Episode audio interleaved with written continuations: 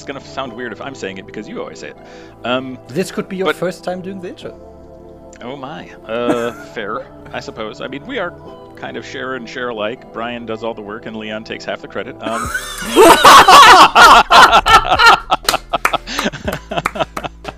not not to put too fine a point on it. No, um, no, but it's, yeah, it's the same with like companies because I had the idea and you do all the work and I get the money. Well, somebody has to carry the responsibility, and the responsibility always weighs heaviest. Exactly. So, Leon, um, I'm like Elon Musk. not liking the direction this is going already. But what a comparison. Thanks. Um, I wish they'd invite me to do Saturday Night Live. I would be down. Um, but I would watch fair enough. Hello, everybody, and welcome yet again to another adventure here with Anglisten Assemble. Uh, today's episode, we're starting a series where we get to know your lecturers and other staff members that work here at Bielefeld University, just so that you can get a feel for the kinds of things that interest them, and also, hopefully, and that will depend on our guest, I'm sure, uh, what kind of person they are otherwise, that is to say, what they enjoy doing in their time when they're not spending it at the university. And we thought, who better to start off with than the one, the only Jessica Koch, who is uh, one of the, I, I believe the term we used is homegrown lecturers uh, here in our department, British and American Studies. So, um, Jessica, welcome. And Leon, welcome. Hi, you two. Lovely to see you and hear you. That's uh, a unique kind of thing in th- these times, I feel, being able to see and hear people at the same time. Um, hi, everybody. It's lovely that you, you're having me on. Hi.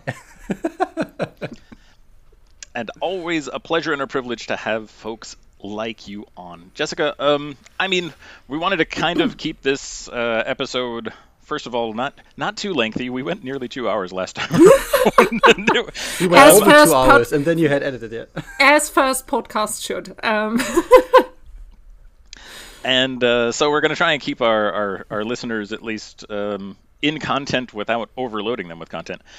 Um, but yeah, I think first of all, uh, like I said, always a pleasure and a privilege. We want to try and get some some feelings for you know what what kind of people work around here. Maybe understand or help people understand, especially newer students who've been here for about three semesters and have not really quote unquote met a single person. Um, and so in that effort, uh, we thought, you know, just hanging out with folks, talking about what they what they like to teach, what they like to research, what they like to do otherwise, might be a good idea. I think that's uh, fantastic. Since you're such a personable person, uh, we thought it would be easy to start off with you. And uh, I think I, I those were Leon's uh, sentiments as well as mine. I think I'm not alone there. No, no. Um, but maybe we could start off with a simple question like that, just kind of Getting to know you, getting to know all about you. Gonna make me want to dance. A slow dance. Um, we do some Julie Julie Andrews action in here.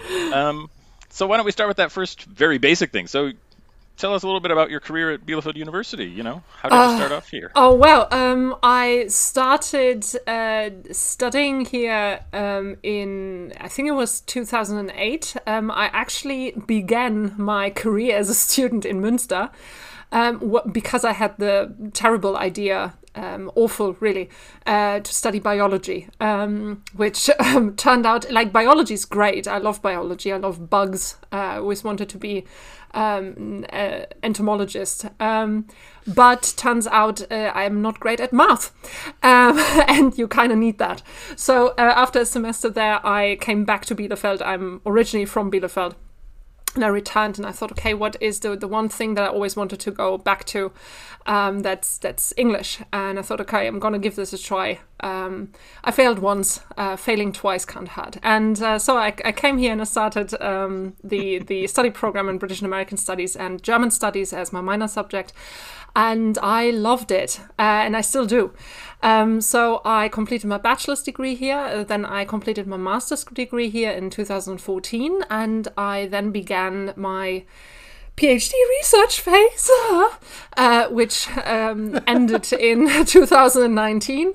Um, and yeah, I um, I was allowed, or I, I, I taught my very first class here. I think it was in 2014 with research and presentation. And um, for some reason, people thought it was a good idea to let me loose on more classes. And um, I've been very, very happy ever since because I. Um, I think, Brian, correct me if you think I'm wrong there, but I think we have the second best job in the world. Uh, the best job is, of course, uh, of course, MythBuster. Um, quite frankly, I would disagree with MythBuster, but I totally agree that our job is good. um, yeah. So um, yeah, I've, I've been very happy here ever since, and um, I will try and stay as long as I can. Nice. Um, a, a follow-up question: Why MythBusters? Um, what what do you find so fascinating about this? I mean, taking stuff and figuring out whether it's it's correct, whether it actually works or not. I mean, you actually get to do cool shit with explosives. I mean, can I use expletives here? I don't know. Um, um, absolutely, I'm I, I love that show, um, and it's it's wacky and a bit scientific and a bit not, and it uses math that I can understand. So I'm, I'm all for it. Okay. I think you can already see that Jessica is very proficient in like doing podcasts and talking uh, freely in English. Due to your podcast, I I just see that And, you uh, realize it. Yeah, I'd, I'm glad that you mentioned this. If you want to hear more of this person talking nonsense nonstop, why don't you check out the Unconditional Teaching podcast on unconditional-teaching.com? Um, That's something we can throw into our description links yet again. In fact, last last episode we've already given you guys a shout out for for Till's fine work. Yeah. Um, and we're happy to give you yet another uh, shout out for your fine work. It sounds like there's just a lot of fine work to go around. So we'll spread the love. it's because the people in and American Studies here at Bielefeld University are, in fact, the best. and I've checked. I've checked. It's true. Well, not Every only that, single one of them. Every single you- one of us, exactly. if you go to the eKVV uh, and and you just get a list of all of the programs that are there, if you're looking through courses, I've I've always said this again and again because I always um, during the info weeks uh, tell people to you know know their program like they should. Um, that is to say, to know what exactly what courses they need to study. And when you go to the eKVV, everything is listed in order of awesomeness because Anglistic, British and American Studies, is at the top of the list. Although I think we've been re- since replaced by um, uh, Ästhetische Bildung or something along those lines. Um, so we're now only second in the list. Fair, fair. But um, But but you know, I mean, ästhetische Bildung, so pretty comes first. There's Smart nothing to comes do with second. smart comes second. I don't know. um, no, but our study program is pretty cool, and of course, uh, Anglistic starts with A, as does awesome. So yeah, um, I think there is no coincidence there. that's true. That's true. Free association can be dangerous. In this case, it's just true. Yes, exactly. It's observation. It's When you- observation. when you mentioned the eKVV, I thought you wanted to go in a different direction because I know that there are students that not only go to the eKVV to pick the classes that they need to pick, but they also look only look for the names of lecturers and pick whatever the lecturer is teaching this semester just because it's that certain lecture.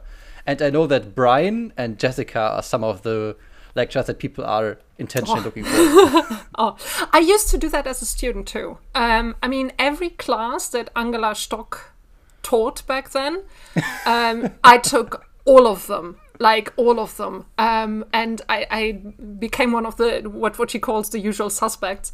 Um, and I don't know if that annoyed her at one point, um, but I uh, huge shout out to Angela Stock. She's just so amazing.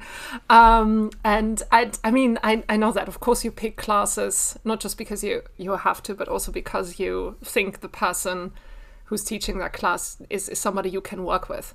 Um, and I, I think, yeah, I mean, Julia Andres is another person that people flock to, and Brian certainly is.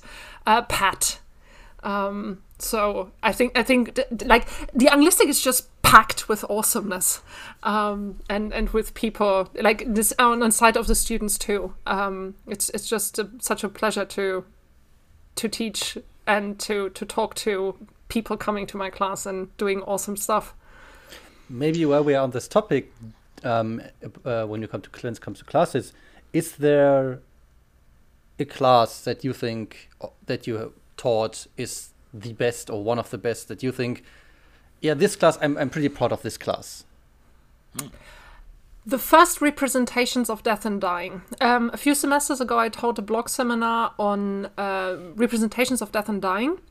And um, I mean, I've I've taught this class once over and was was still like fantastic. Um, I changed around a few things, and the people um, participating, of course, were different.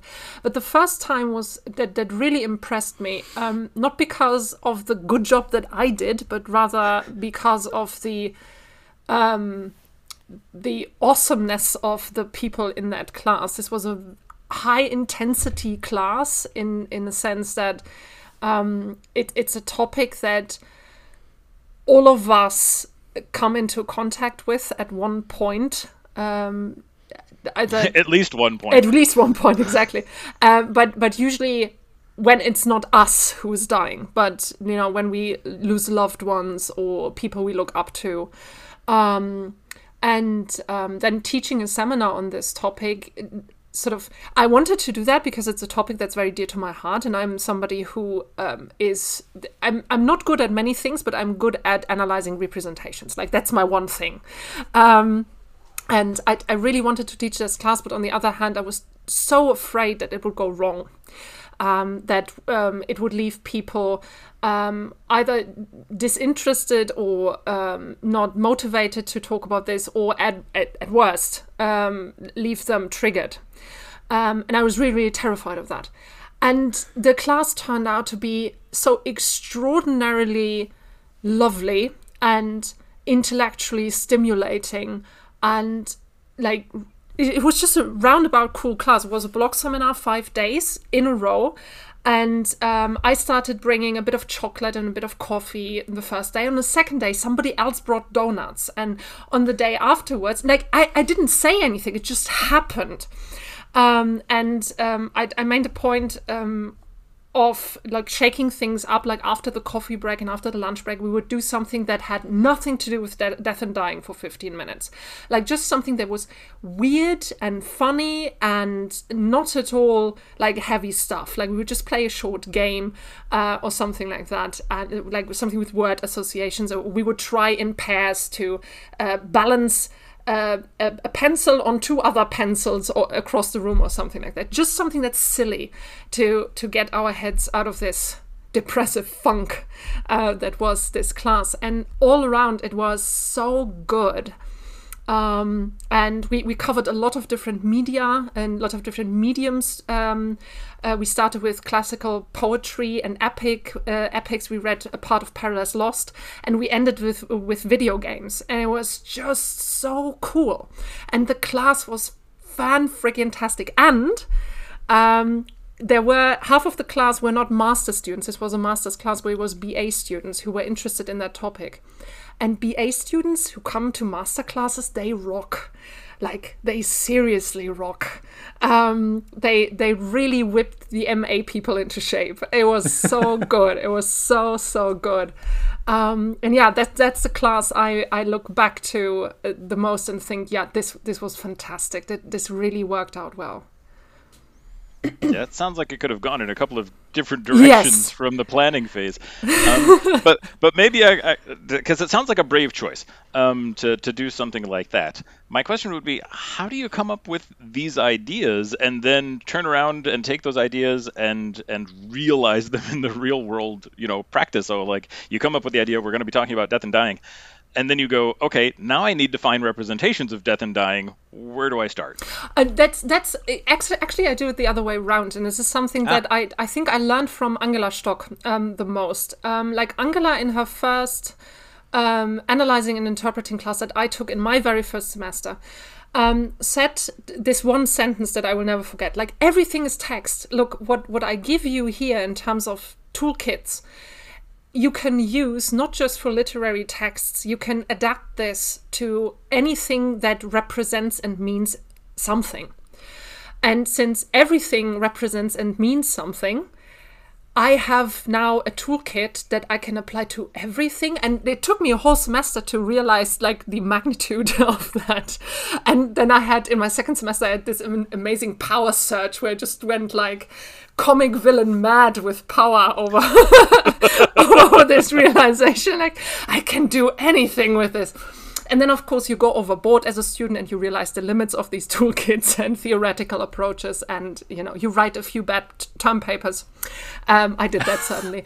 And then you figure out like how these toolkits actually work. And um, I, I think I'm doing this now in a way that I whenever I watch something or read something or look at a cultural practice or a certain ritual or something like that, I always have this academic filter in the back of my head. Uh, like I'm, I'm watching this as a private person, but I'm always also the academic who has been trained by people like Pat and Angela um, and. Um, excuse me, um, and, and other lecturers here in this department. And then I I look at these representations and I go like, huh, this is this is weird. This makes me angry or sad or makes me euphoric or this touches me in some human capacity. Um, and from that, I try and figure out what that was, what it was that did something to me. And then I try and figure out ways in which I can explain why that this that did something to me. And this is how the death and dying class came into being. I I read um, uh, parts of uh, Paradise Lost where uh, Satan uh, tries to escape hell in order to enter paradise, uh, to mess with Adam and Eve, and um, uh, he encounters at the doors of hell um, the guardkeeper, uh, the, the gatekeeper, um, and that is death and uh, his daughter Sin. And there's a lot of incestuous relationships between the t- three going on. It's a very interesting scene. Um, v- very, um, very John Milton. Um, and um, I, I thought this is okay. So we have this this personification of death here. Where else do I see personifications of death, and how are they different from this personification? And then I I looked at some um, wood carvings uh, from from the Middle Ages, and I uh, knew about movies that dealt with personifications of death. Um, uh, Meet Joe Black, for instance. Um, terrible romance. The old movie version is much better. Death Takes a Holiday. It's a fantastic, fantastic movie from the 50s, I think. Um, never mind. I sound very old when I when I say this. Um, and um, then I said, okay, what else do we have beyond like embodiments of death? Um, okay, death and sex seems to be a topic, um, and um, sort of what kind of theoretical inputs uh, do we have from scholars on these topics? And this is how I assembled this this class. And the first death and dying class was actually ordered or structured by medium.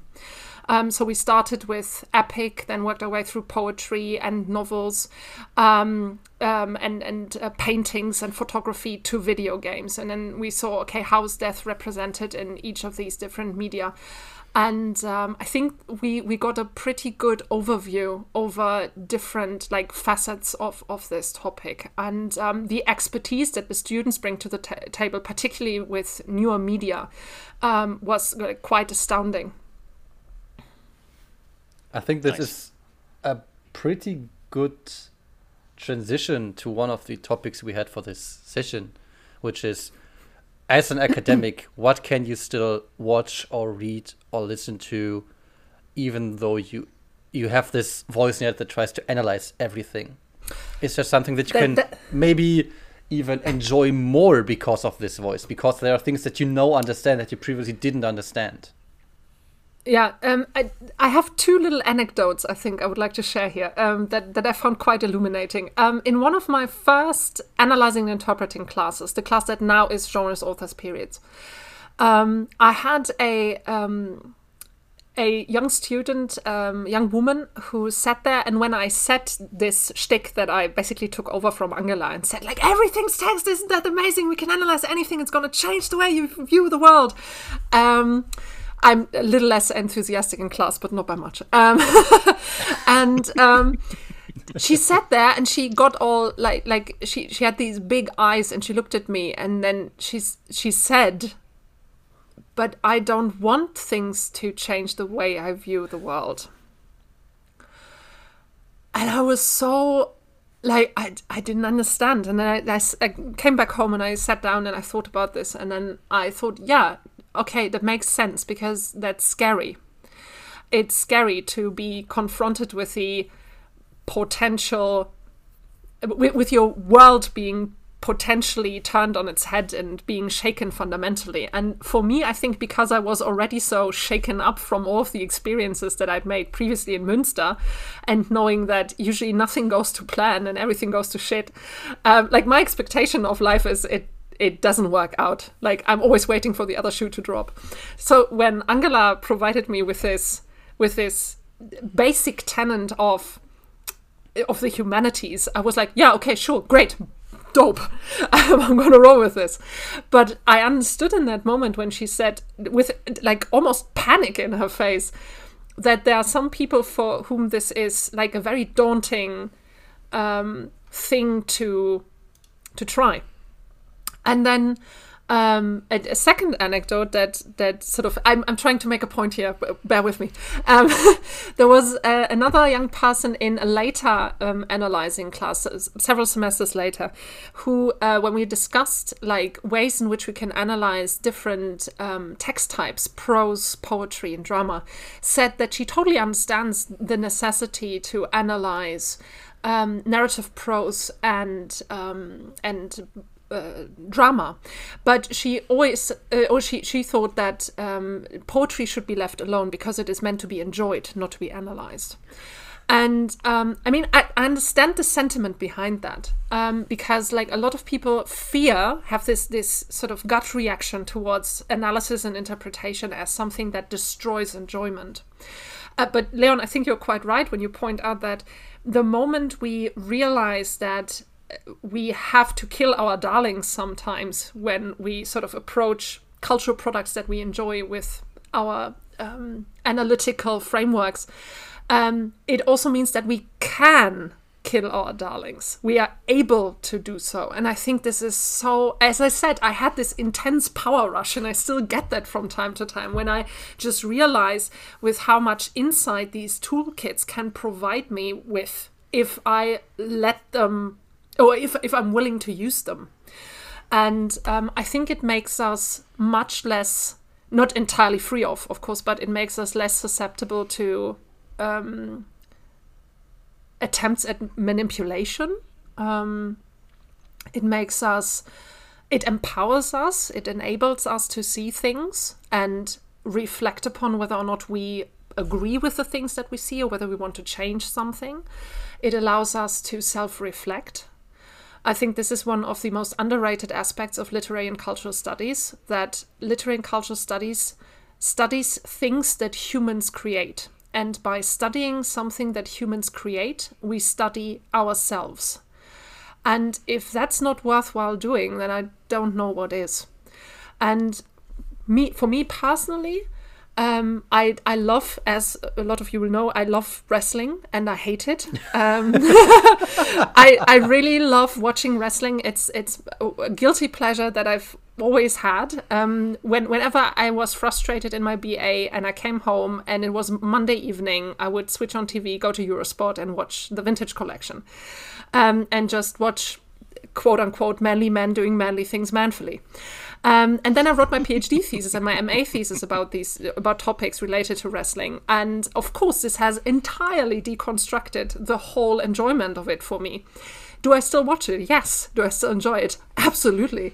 Um, and part of the enjoyment, the intense enjoyment, comes from me being able to see what a what a shit show this is. um, so there, there is pleasure in being able to to analyze these things, and it's it's a different kind of enjoyment, I'd say, and it's not always malicious as it's with me and wrestling. Um, but um, I, I I don't think we need to be afraid of killing off our darlings. It's I think it's good that I don't like the books and the movies anymore that I liked when I started studying. I think that that speaks to me being able to see that some things are not worthwhile enjoying anymore, if that makes sense. I think it does. For me, it came in like phases because when I started and I had my analyzing classes, someone told me, "Yeah, after this class, you maybe can't see or read whatever you like with the same eyes." And for me, it was the cliche like Harry Potter, hmm. when you realize, okay, the way it is written and the way the characters are structured, it is not one of the best novels ever. It is very generic or basic in the way it does certain things. And I got very scared because after like a year, I couldn't really enjoy thinking about it anymore. But even this stopped at some point, and I got to peace with myself and was able to think, okay, I know that this will never be the best book ever, but I can still enjoy this, and I can still like this while having those facts in my head and while knowing that maybe the way these characters have their roles that they have to play is not correct or not even politically correct but not well designed or maybe not optimal or not good for these uh, for this stereotype maybe not good for this minority. I i can enjoy this book or this movie even while knowing this I think that's an important point because, like, even if we later on figure out that literature, let's stick with the example of literature, that literature we used to enjoy, we no longer enjoy because, for the same reasons, because we realize, for instance, that representation of certain groups is awful or um, problematic. Um, the the literature was still important to us and influenced us um, in a way that was important for our development. So we can appreciate what a text did for us in the past while still acknowledging that in the present, this text no longer does anything for us. It has. It, it has fulfilled its purpose and i think for some texts that is that is definitely definitely true for me harry potter like i grew up with harry potter as well um, but um, I, I made this this a, similar experience with it. It used to be important, and now I look back on it and I realize that it was important for a certain amount of time. And now I look back at it and I go like, I this is no longer important to me. I can read this now, and I it doesn't do anything for me anymore. Um, I'm I'm moving on to other things, and this has really nothing to do, I think, with not necessarily something to do with the quality of the text in terms of like is this canon literature or is this lowbrow literature or whatever, but it has something to do with like where are we in terms of our academic development at and emotional development at any point in time, and what is the next level up? I like to say um, that we can derive from a text at any given time. And some texts give us more level ups, and some te- texts give us fewer level ups. But um, like if we enjoy something, we enjoy it for a reason, and to analyze and figure out why we enjoy these things um, can can give us quite a bit of insight into into ourselves. Um, and that's that's why and what I enjoy about literary studies, apart from the like ivory tower academic, uh, like like very very hardcore literary interpretation stuff. It's it's this that it gives me an insight into myself and into other people. I think at least. Absolutely, and I, I at the same time, I feel like it gives us, you know, what you were pointing to earlier, these kinds of critical thinking skills that help us avoid manipulation to a certain degree. Yeah. Um, but I mean, the idea that I'm able to question somebody else's interpretation of a text, the idea that I'm able to question, you know, just the the way the text is presented in, in and of itself, whether that's because uh, it's parody or because it's doing something on a, a different level that's somehow hidden uh, in the initial reading or viewing, depending on what we're talking about. Um, and that I'm able to do those things on my own. I feel like those are the things that I really enjoy about literary and cultural studies myself and I'll, at the same time the same way you were saying about wrestling you know you can still enjoy it despite having these insights into what it does with i don't know gender roles and masculinity um, I I maintain a certain amount of guilty pleasure in knowing this is exactly something that I shouldn't be enjoying Yeah. uh, there there are certain things I was just um, thinking about Rick and Morty, um, which is a, a wonderful cartoon series, and it's horribly, horribly off in so many ways. Yeah. Uh, and I'm thinking in particular of uh, the Never Ricking Morty, which is like uh, episode six, season four. Check it out, any literary studies person, because it's all about Rick and Morty being on this never-ending train, uh, and this train represents the narrative of their lives in this particular moment, and it's very circular and the only way to break out of this narration is to do something that they would never do, to just break the mold. And in order to do that, they uh, uh, establish okay, we have to create a story ourselves. What wouldn't we ever do? Let's do something with the Bechdel test. And, and the, for those of you who don't know what the Bechdel test, it means you've got women inside of the story that are named, that are speaking, and that are speaking about things that have nothing to do with men. And if you apply this test to a lot of cultural Yep. production out there, you'll see just how quickly a lot of them don't pass the test. It's really tragic. and uh, you know, the first the first thing that Morty respl- responds in this particular episode is Bechdel test. What's the Bechdel test? and Rick says, Don't, "What do they teach you in those schools?" Um, and goes on to explain it. And then Morty comes up with this horrid, horrid story about his mother and his sister fighting off alien scorpions with power derived from their vaginas because it was the most unmanly thing that he could think of. Um, I was think drinking, I'm man. choking Leon. so using vagina beams, they're they're destroying all of these female scorpions that are attacking the Earth. I Um, can guarantee that this is not how vaginas function. Ah, dang it. What? I know Uh, it's a shock. I, I know it's a shock. absolutely. Insert, insert here the, the shocked faces of two men. exactly. Um, as as a cis uh, male, I have to say I, I was I was at least partially aware of that. Although you know I held out hope for for super women um, in that sense. And but I'm at the same holding time, out like I to- said, uh, hope too, but yeah. No, hey, go ahead. You know, when the alien scorpions attack, you never know what you're capable of. Absolutely. Um, but I guess the the whole point was I was watching this going. Not only are they, you know, kind of taking the Bechdel test and you know dragging it through the mud, as it were. Um, they're using it kind of accurately in the sense that they were trying to develop this story that would pass the test and still be chauvinist and awful. Um, so at the same time, like I said, it, it gave me this opportunity to go, I'm I find this hysterical. There's something wrong with me that I find this hysterical, but I still find it hysterical um, because you see, at least on some level, that the writers were playing with exactly these ideas. First about narration with the whole uh, never-ending train thing, uh, but also with other literary uh, critical subjects, including the Bechdel test in you know the the field of feminism.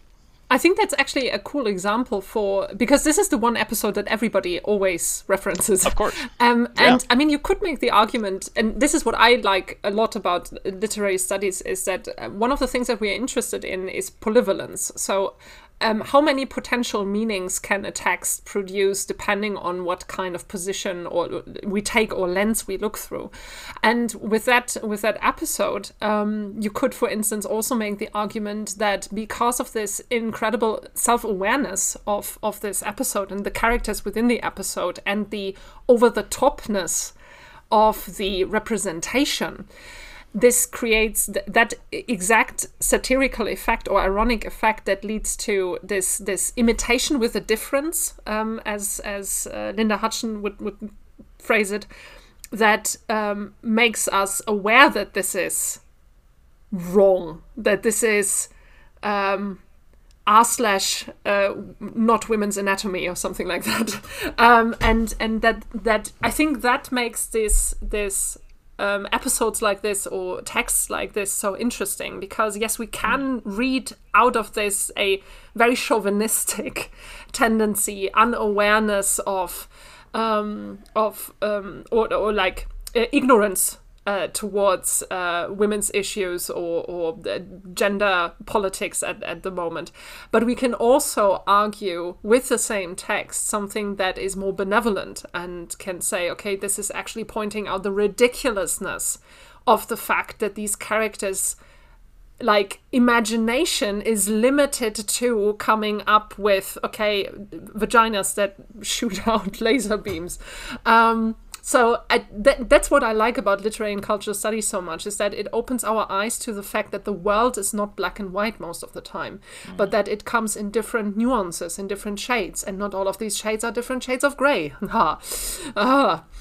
Uh, thank you so much. Leon made the, made the face that I had inside, like the cringe. Oh my god, she made a Fifty Shades of Grey reference. Um, so I, I think that this that this polyvalence that we can see within a lot of cultural production is what makes our field of study so interesting and so so important as well. I mean, we are not a highbrow fancy, and I keep on saying this, and I will keep on saying this until the day I die. I guess um, we we are for everybody, really. Mm. Well, we're not only highbrow and fancy. Not not only, yeah. also, but not only exactly. I um, I think this topic is this topic about um, no, I think it's very important to talk about what can you not even still enjoy after you started studying or after a couple of years in the anglistic, but also what can you enjoy even more, because a lot of people are scared that they can't enjoy things the way they used to, and I think this being scared is already a sign that maybe you enjoyed something that had a problem or that where there could a problem with it.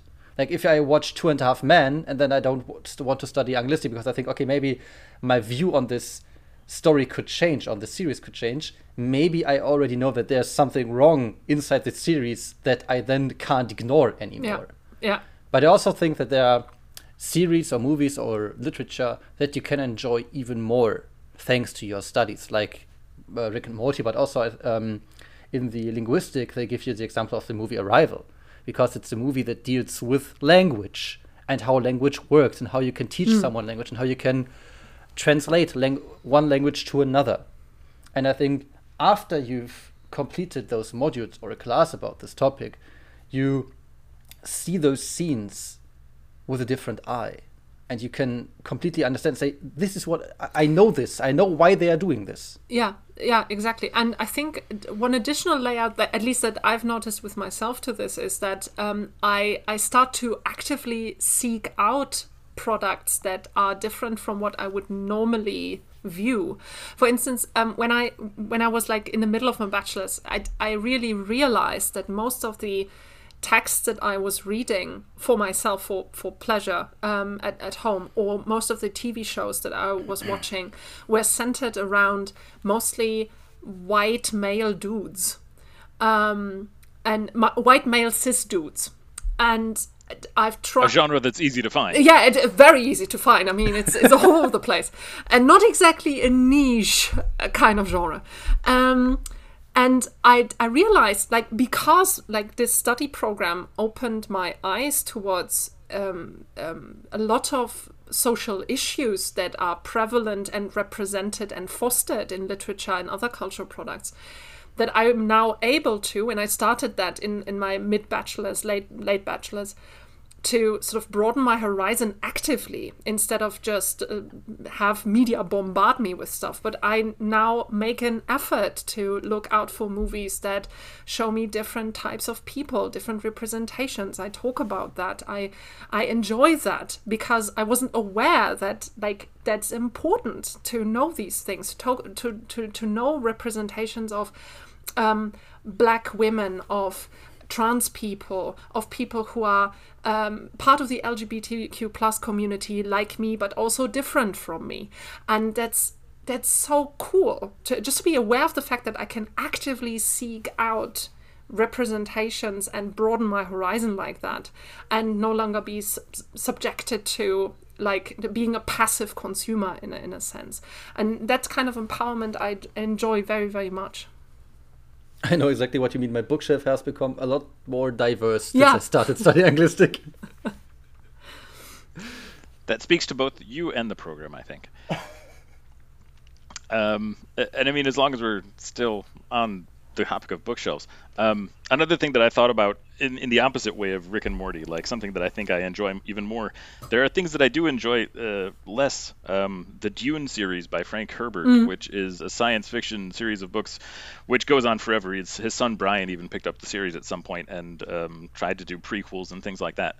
Um, but just going back and rereading those first couple of books, um, the first three, um, which which are definitely I don't know, I, I would say more canon. It's so obvious to see, you know, how how male centric they are, how Orientalist they are, um, how how they they take these foreign cultures, at least foreign to the protagonists in the story, and and turn them around. And it's modeled on a world that's much like ours, where all of these uh, people with power are coming from places like Europe, even though it's somewhere in the galaxy somewhere, um, and going to some place that has natural resources. In this case, uh, the spice. Although you could call this whatever you want, it's very much modeled on oil um, and anything that makes travel much easier, as the entire series is based on exactly getting this spice for space travel, and and all of these things. And so I, I go back and I read these things, and I I think exactly what you were telling me, uh, Jessica, or telling us, um, and that is what what was it about this um, particular series that spoke to me? What is it that made me enjoy this so much? And it's always exploring those questions that I think makes it so interesting and gives you more an insight not only to the culture where it came from, because I think when Frank Herbert was writing these in the 1960s, this is not exactly, you know, Orientalism wasn't exactly as big a thing. Yeah. Um, let's just put it that way. Um, and and second of all, you know, feminism was a thing, and yet he was still writing in a very, I don't know, a, a genre that was very much a sausage party. Let's put it that way. Um,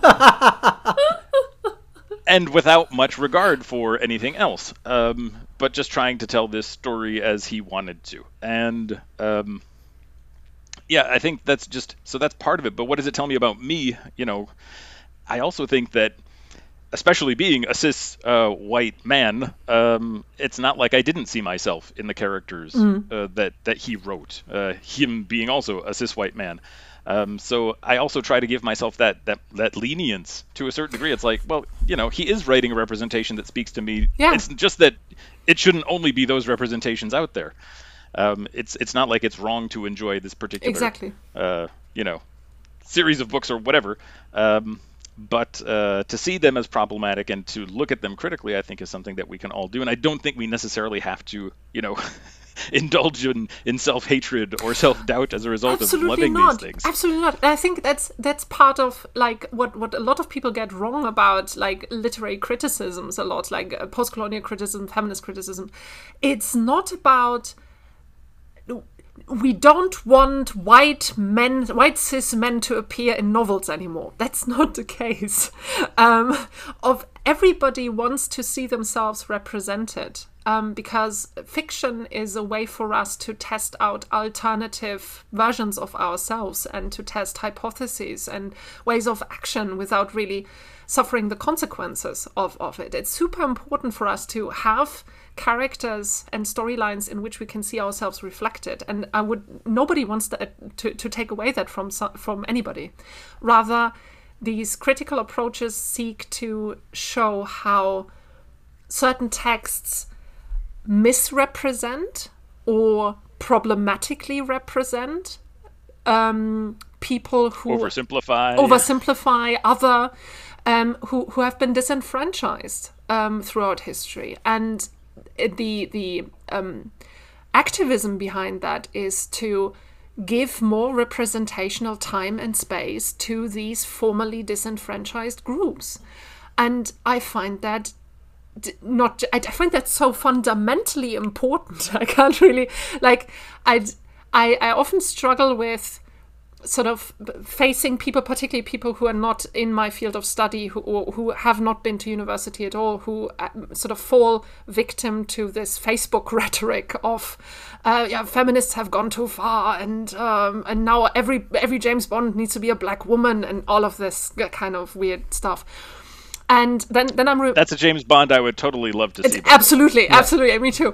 Um, and then I'm reminded of um, I, I forgot who it was exactly, but it was one of the chief executives, I think, of Wizards of the Coast, um, the people who produce Magic: The Gathering and uh, Dungeons and Dragons, and a fantastic role-playing game series. And uh, what he said toward uh, on a comment, I think it was on on Twitter, if I'm not mistaken, uh, Twitter or Instagram or something like that. Um, one of them said, like, do you really have to print all of these Magic the Gathering cards with black women and all of that? Like, something along those lines. And this executive answered, I totally see that why you are upset, but um, you, you come from a position as a young white man who sees himself being represented all the time. Now, imagine you come from a group where there is little to no representation of who you are and what you you're trying to figure out who you are and what you would like to be but you don't find any representation of anybody who's similar to you. Um, and we just want to afford everybody the chance to identify with the games that we put out and the cards that we print for Magic the Gathering. And that's why I, uh, I appreciate Magic the Gathering, for instance, so much as a game because these cards, the, the characters on these cards and the stories behind these characters and on these cards are so so diverse. They don't get everything right, of course, nobody can. But just making an effort, a conscious effort to to include more people in terms of representation, to include trans people, non binary people, BIPOC um, uh, people, to like everybody really, and to give everybody a chance to see themselves in characters and to empathize with characters, I think is so fundamentally important. Um, yeah, full stop. Rant over. no, I think that's very important. I just think that a lot of people are scared because previously this wasn't the case and not everyone was included and now not being forced to but having to include everyone or sh- should being in the position where you should include everyone um, scares people that things could change and Yeah. they should change because some things weren't fine in the way they were but people are scared of losing what they had before because humans are afraid of change an example would be doctor who where you oh have yes. 20 or 30 or 40 white male one after another and then at some point you don't have like a, a, a black lgbtq woman but you have a white blonde woman and the fans lose their shit. Yeah.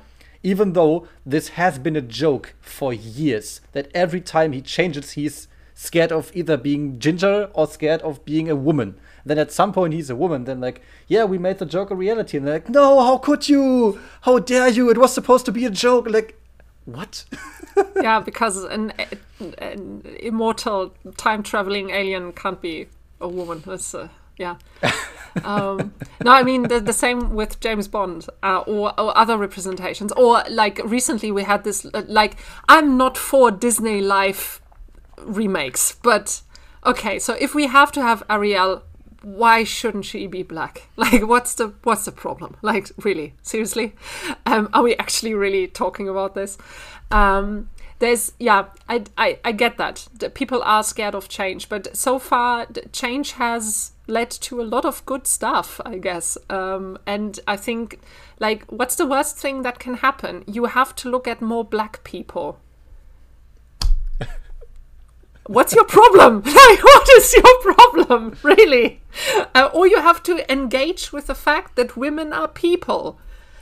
D- insane, I know. Um, like, it seems to be a, a life threatening revelation for some people um, that everybody else who is not a white cis man is also a person. Um, and yeah i mean we understand that we that i think as a society as a whole we have a lot a lot of work to do. And part of the work we do here in this department i think.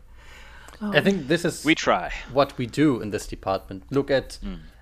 text whatever this text may be in what form this text may occur to us or show itself in front of us and analyze it and see what is behind it what does it mean what could it mean how do i interpret it how could others interpret it and this is basically all that we do and um and we had the topic of like white cis men and how things change and if we can if uh, how we see how we see things changes with um, going further in the studies. I recently wrote a paper with you about Supernatural, one of my favorite series of all Yeah. time, which is white male, white male, white male, white male, white male, and Yep. I was able to to actually watch this series again and think, yeah, this is great because even though it's a lot of white men's, they address certain problems in this series, like toxic masculinity. And Yeah. this is something that they it's a very important topic throughout the series that one of the characters struggles a lot with.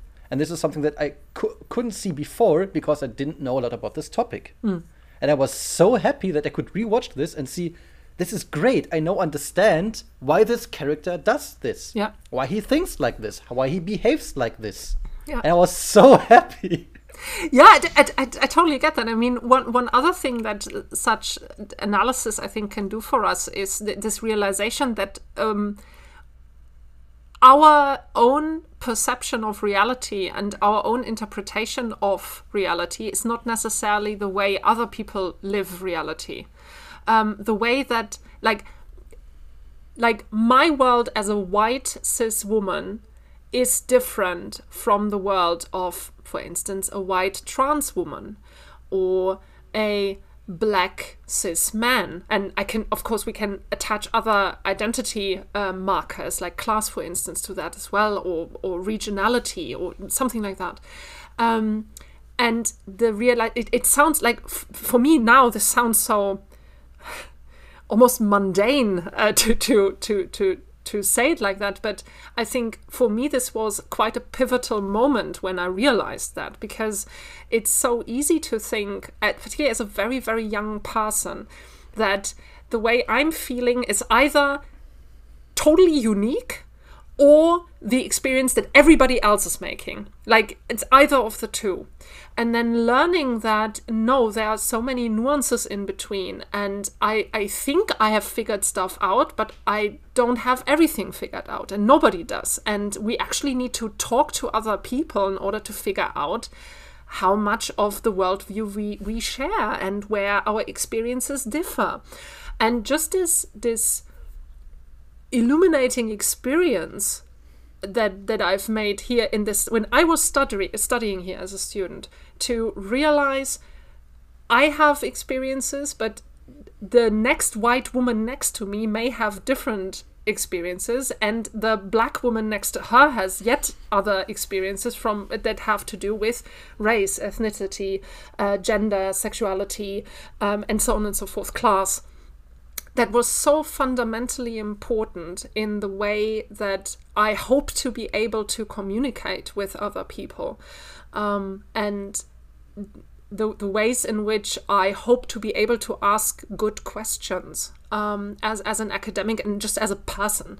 Uh, so I, I think that this is one of the things that hu- the humanities really do best to to help people figure out ways in which to approach the world with a less narrow mindset and to to account for the diversity of experiences and that's why representations are important. Full stop. Um, if anybody ever says again that literary studies is not a good academic field of study tell them exactly that. Um, because representations matter. It's not just of course researching uh, for for something like a, a, cure to cancer is extremely important. And if you want to be a medical professional go for it. But that doesn't mean that literary studies is not important. Um, and I've been told that by, by people uh, I used to study biology with that I would I would now go on to lesser things, um, and uh, I I can now say with full confidence that I wholeheartedly disagree. I can only uh, 100% second that motion. Um, I, I have family. Um, a, a brother, You do? a Like brother in else? particular. I thought you you were born out of your own will, Brian. I thought you gave birth to yourself at one point. I'm, I think we all do that in a certain oh, metaphor.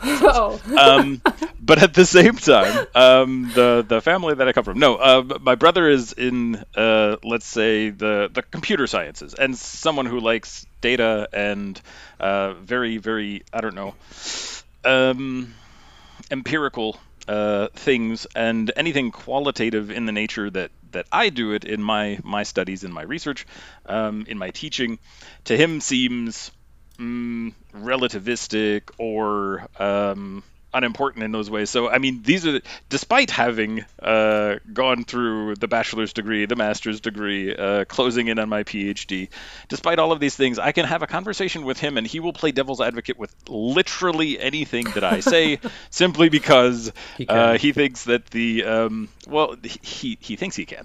Uh, the the fun part is when I catch him out on it. Um, but the idea being that because it's not um, you know binary zeros and ones on a page, um, that it is meaningless. Uh, essentially, that there's no quantifiable data to be had there. In fact, if we want to go into quantifiable data, then we're going to go into places like biology, uh, and then prove, for example, the existence of something. Let's call it race. Um, and we can do that with genetics, he would hold, um, and um, perhaps regionality, et cetera, et cetera. Um, instead of, let's say, engage with whatever it is that we're talking about. Um, and this is a conversation, Jessica, we were just having the other day um, when we were talking about um, dealing with people who have perspectives other than ours. And people are, are, are free to have whatever perspective they choose to have, in the end, is my feeling, as long as they're not hurting anybody else. Um, and a lot of people who have differing opinions would like to challenge those out there. And I think sometimes with good reason. That is to say, they're trying to broaden their horizons, they're trying to um, understand the position that other people are coming from. Um, and then there are ways of challenging, which, uh, to pardon my French, is just a big fuck you to anything that doesn't align with their own worldview. Yes. Which is something that I try to avoid. I realize that I have a very specific worldview, um, w- which I might characterize as open and tolerant and accepting, and um, a lot of things that people don't necessarily respect for their face value. That is to say, if it doesn't generate a profit, if it doesn't further science, if it doesn't do this, that, or the other thing, then it can be seen as valueless in that value system. Um, but what I try not to do is then just completely disregard those voices. So particular, and I have a great sounding board uh, in my family, who who helps me hone those skills. Um, but essentially saying, okay, if if what you're saying is uh, yes, let's say for example, race is something that exists rather than the social construct I personally would hold it to be.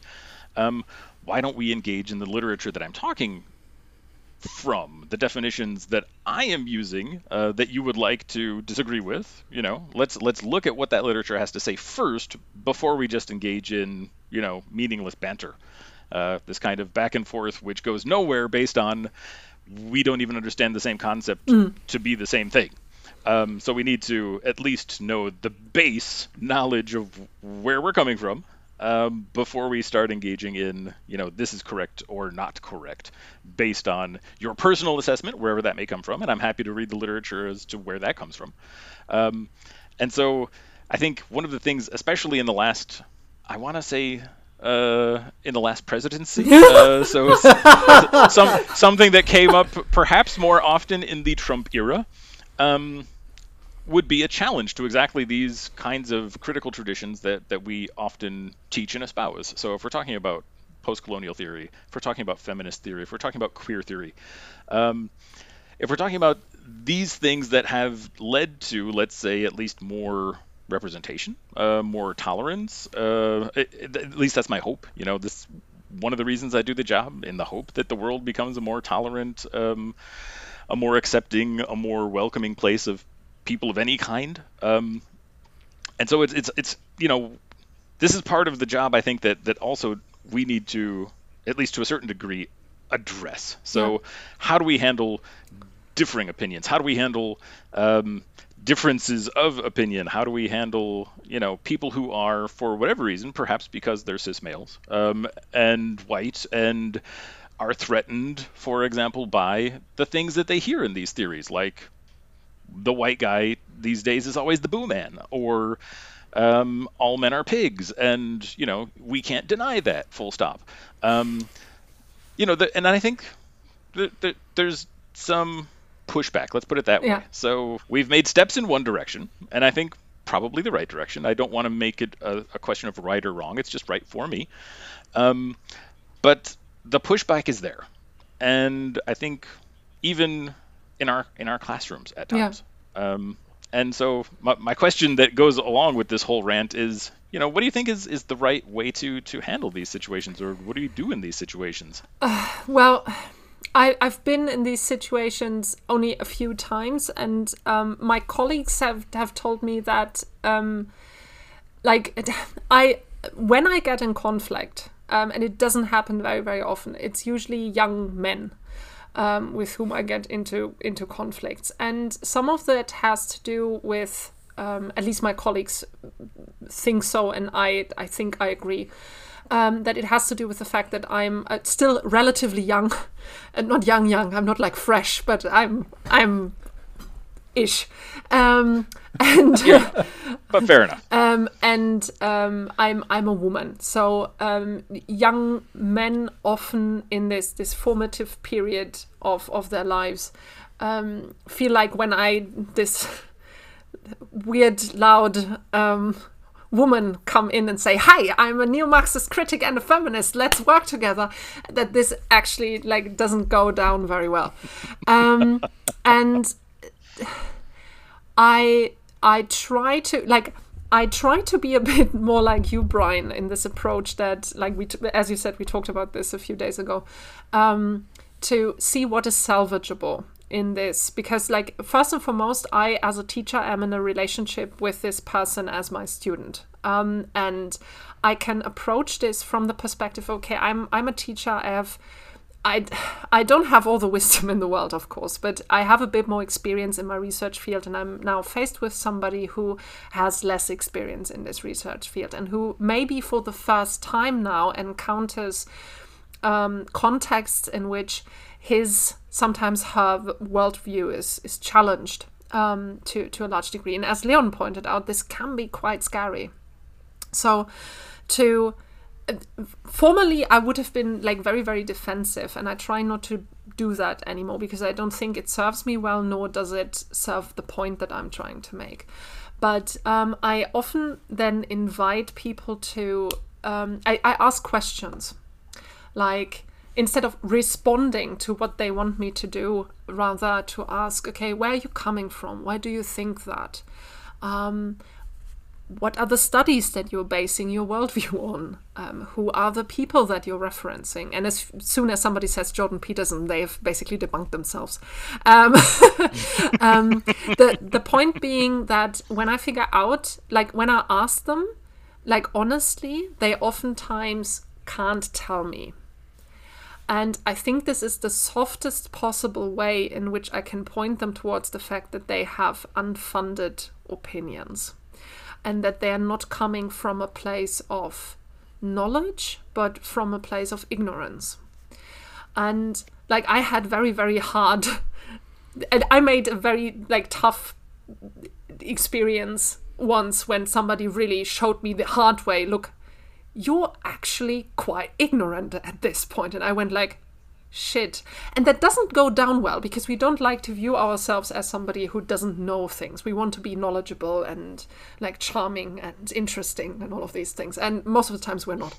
Um, well, speaking for myself. Um, but I, I think that if if I want to make people aware of the fact that they need to do a bit more like reading, need to be a bit more open to the things that we are doing, it's I'd, I'd rather do it a bit more softly and let them know look oh, why don't you give this a read? And i invite them to my office hours. I have this academic jam session. Um, where if people want to they can make an appointment for my office hour and then just bring a topic that they would like to discuss. Leon has done this before and other students have done this. And we just have an, an academic chat where, where people like either ask me for reading um, uh, recommendations or they ask me questions. And most of the time i say i don't know. Let's try and figure this out together.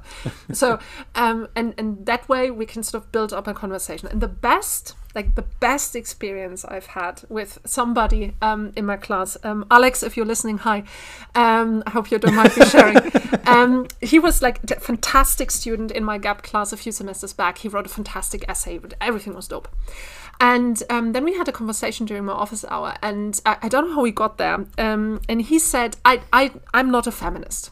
I'm definitely not a feminist. I, I think this this term doesn't work. And uh, if anything, I would say I'm a humanist, and we've heard this argument before. I've made this argument back when I was in my first and second semester. Like I'm not a fem, I'm not a feminist. I'm not a feminist. And then I, I looked at him, and he was very very strong. I said, okay.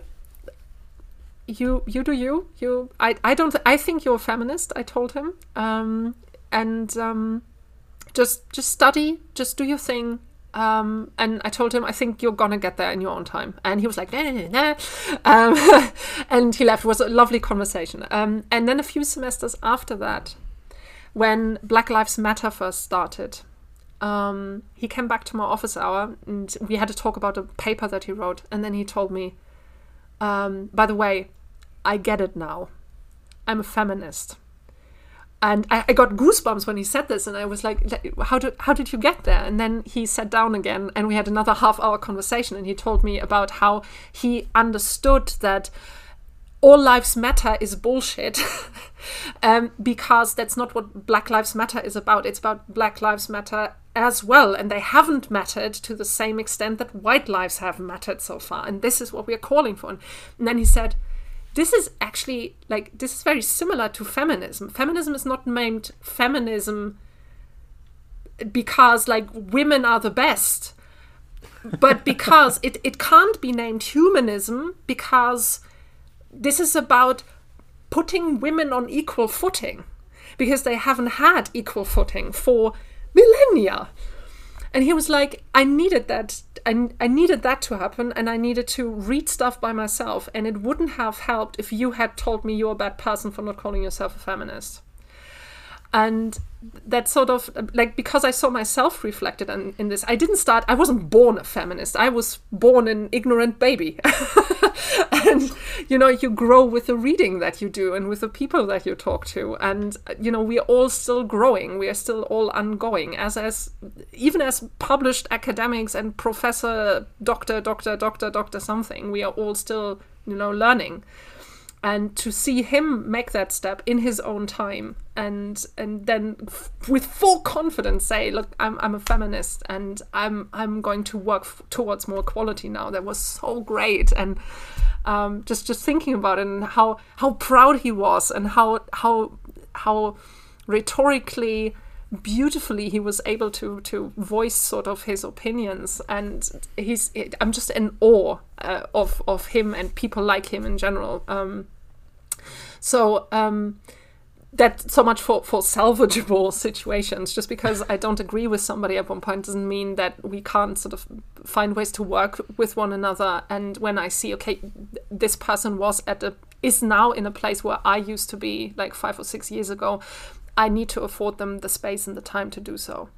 What I don't put up with in my classes, and I've said this in especially in social and cultural studies a few times, is that if anybody makes my students unsafe by rhetoric, racist rhetoric, or something like that, I will use the the power that I have in this class and remove people. I cannot bar people from getting a Studienleistung in my class, but you can get a Studienleistung without being in class and making anybody uncomfortable. Uh, no problem.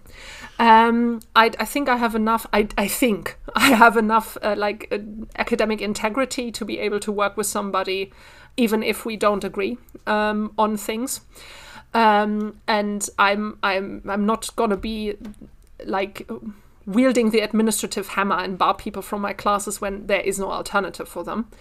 Um, but I will, should it ever happen, remove people from my class if they are um, spouting any kind of rhetoric or putting anybody in, in harm's way um, rhetorically or, or otherwise. Um, so far, I had no crass incidents um, in my class. Uh, I hope this never happens. Yeah, luckily. Uh, yeah, um, but I've heard from others that that they had um, like um, or that, that they've made experiences in class with students who are cl- quite clearly um, dangerous or um, practicing or so, sort of uh, spreading ideas that are hateful and um, are even if they claim otherwise, not funded, uh, not, not founded in any kind of research um, or any kind of logic or any kind of like th- anything that they pride themselves in. Um, and I have no problem excluding these people from the academic discourse community in my classroom um, until they they learn to listen fast. I think all three of us had talks in this direction. I think the biggest problem is that when you talk to someone that studies biology or chemistry or mathematics, you, as someone that doesn't study this topic, wouldn't say that. I, I am trying to make a point, so don't jump on. something go ahead. Maybe it doesn't make sense now. Um, you wouldn't say that your opinions matters as much as this person's because this person has a lot more knowledge in this area. I'm not saying that because I study Anglistic or because I study feminism or something else, my my uh, opinion matters more. I am saying that I've possibly read more texts, seen more studies, and seen more things. That my opinion is based on more academic knowledge or knowledge that I deem academic. The the problem is that social culture studies is social culture studies, not um, like mathematics or biology, science. And people think that as if it's not science or a certain type of science, opinions are you can have an opinion on everything. Well, you, you can't have an opinion on biology, but you can have an opinion on everything from social culture studies. So you can it doesn't matter if it's feminism or whatever people come and say okay this is my opinion it's like okay this is my opinion do you want to talk about this and like no this is my opinion. I, i'm fine like this. It, this is okay. But the problem is that i feel that because i know what i know i want to talk about to see if i can if we can find a common ground. But the other person values their opinion as is completely the same level as mine and i it's just a weird feeling I, I, I get that. Um, like most of my friends uh, don't come from British and American studies or university even. Um, a, Same, a, a lot same. of my friends are in fact from from the medical professions. They they are nurses and and the like. Um, like fantastic people who do like right now the, the most amazing job. Um, and d- what I noticed is that um, nobody would come to me and ask, "Hey, can you look at this weird spot on my shoulder and tell me whether this is dangerous or not?" um, nobody would come to me with that because everybody knows this is not within my area of expertise. But you ask the medical professionals in your friend group, who then tell you, of course, that you should see your general pr- practitioner for that or a dermatologist. Um, but like you, with medical questions, you go to your friends who have expertise in medicine. With questions pertaining to carpentry, to, you go to the person in your friend group who does like carpentry. Um, if you, um, if you, uh, you know, you want to know what why your dog is having the zoomies constantly, you ask a professional dog trainer. Um, if you know know somebody, so you will always ask somebody who you know has qualifications and who is trained in a certain field. Now, the, the issue with literary studies and social and culture studies by extension is that um, analysis and interpretation is something that all of us do all the time. Um, it's it's simply the, humans are meaning making machines. Um, we cannot operate if we are not analyzing and interpreting. Now, that I think to some extent lead, leads to the assumption that, um, first of all, analysis and interpretation is always personal. There is no no data that can be derived from that, which is untrue. But secondly, that everybody can do it. And if everybody can do it, then everybody can have an opinion, and everybody's opinion is equally valid. yes The problem with that is that people like us, like people in medicine or carpenters or dog trainers, are trained in one specific thing. I can't train your dog. I can't treat your skin disease. Um, I can't build anything for shit. Uh, but we have been trained, I have been trained in analysis and interpretation. I have an academic toolkit that is structured um, and with which I can build argumentations that are watertight, more or less. Um, and um, that makes my interpretations, my view on things different from the views of my medical professional friends because that's not in their area of expertise. That's my area of expertise. That's our area of expertise. And I think people just have a hard time understanding that analysis and interpretation can be something that, that can be done and should be done in a structured way, in a peer reviewed way, in something that happens in an academic community where ideas are tested and discarded when they don't work. um, and in which like there is constant there are constant paradigm shifts once new studies find something where interdisciplinary work is super important. I mean, we we work a lot with other disciplines, um, with psychology, with sociology, with history, with politics, and so on and so forth, in order to make sense of cultural products. So we're not at all like this isolated, weird field of study where everybody just does what they feel like. Um, and I think helping people to recognize this expertise is super difficult. Um, and the last point that I would like to make here is that um, I think one of the things that a lot of, particularly young people who've come in co- into contact with literary studies and like the criti- criticisms that are attached to feminist criticism, post-colonial criticism via Facebook, they they get like very extreme, very weird, very distorted sometimes ideas of what it means to be a literary scholar using these criticisms. And people who study biology or other hard sciences, for instance, may feel like, okay, yeah, but there's no data, there's no data data. Well, my my um, response to that would be, well, in your field of study, there is no emotion. Um, where, in the zeros and ones is passion, is love, is hatred. And the point is that you cannot simply disregard a whole slew of human experiences because they cannot be grasped with your field of study and with the toolkit that your field of study provides you with. You're good at analyzing data, at gathering data and analyzing data. I am good at analyzing and interpreting phenomena both of which is cool and absolutely fantastic and absolutely necessary. It's not either, you know, one or the other. It's both at the same time. Info like like uh, computer sciences can't look at human emotions and the human condition the way that literary studies can. But I can't make it so that, for instance, the people what the, people in SciTech are doing, I can't write something that produces a machine, a robot, to assist somebody to move around an ap- apartment and find things. Like the SciTech people do amazing shit with robots. Um, I can't do that. That's no problem. That's both things have a reason for for their existence because both of which help us navigate our everyday lives and both things tell us something about like what it is to be human and they can enhance the human they can enhance human experience and lives and make it better for everybody.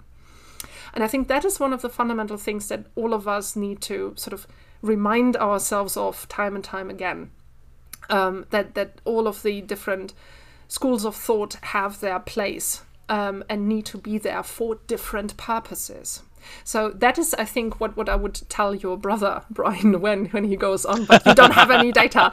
Um, well, it, you know, it, it's not something I don't spend just a very little bit of time thinking about. Um, I can recommend, I highly recommend a book by Cathy O'Neil uh, called "Weapons of Math Destruction." M A T H. Oh, yeah.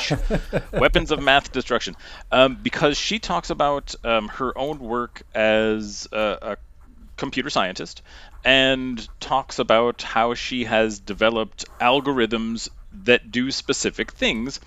Um, and also looks at how other people have developed algorithms using very hard empirical data to make decisions and decisions that affect other people's lives. Uh, we're talking about things in court or with police response or things of this nature. And yet, um, the the fallacy of the thought that just because something is computer mm, or interpreted by computers mm. um, and based on certain data, um, that this is free of any kind of human error in the direction, let's say, of racism yeah. or prejudicial um, prejudicial uh, decision making because all of the algorithms are developed based on questions and answers made by actual human yeah. beings. And these human beings can and do, in the examples that she names in her book, very often use data that is biased in some way, shape, or form just based on how that data is collected or where or why it is collected.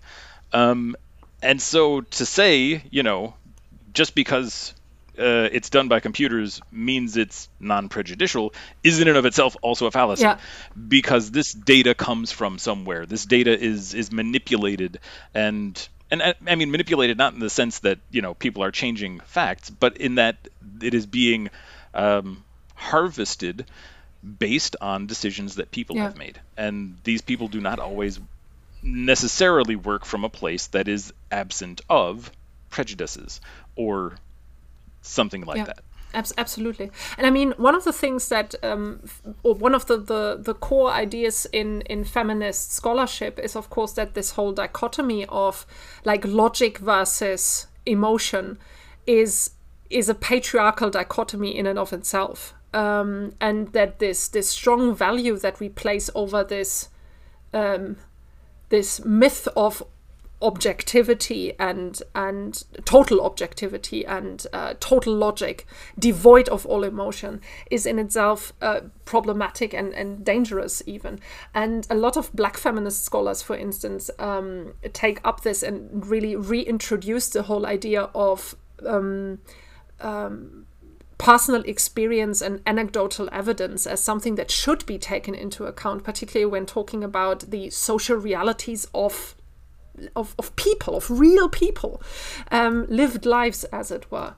Um, and, and I really, really like this, this this reintroduction of the personal into the academic, not as something that weakens argumentation, but rather as something that can help us understand social conditions.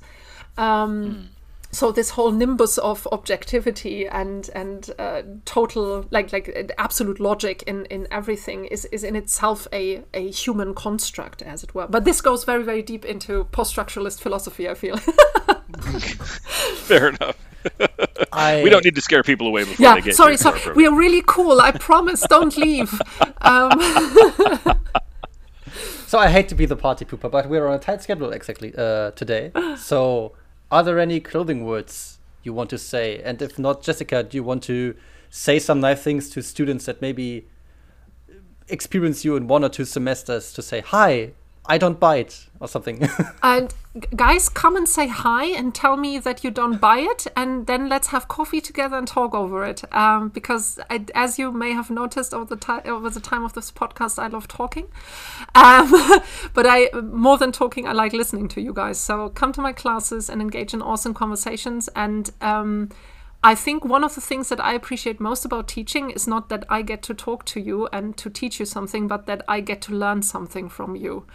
And um, I I I always grow with each and every session and each and every semester. So come and teach me something. Well said. Absolutely.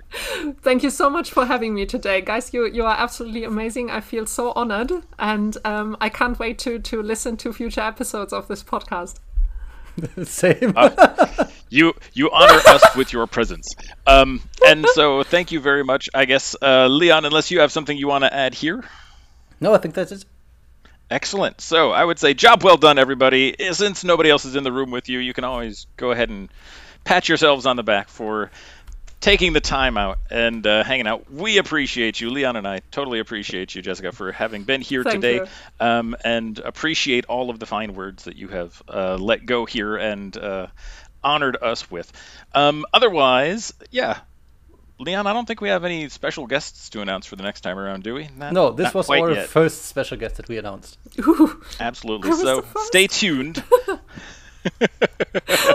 yes.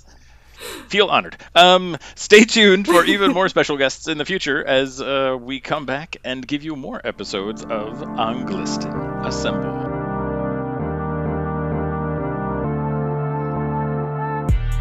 This episode of Anglisten Assemble was privately produced as a joint non-profit informational project of students and staff of Bielefeld University.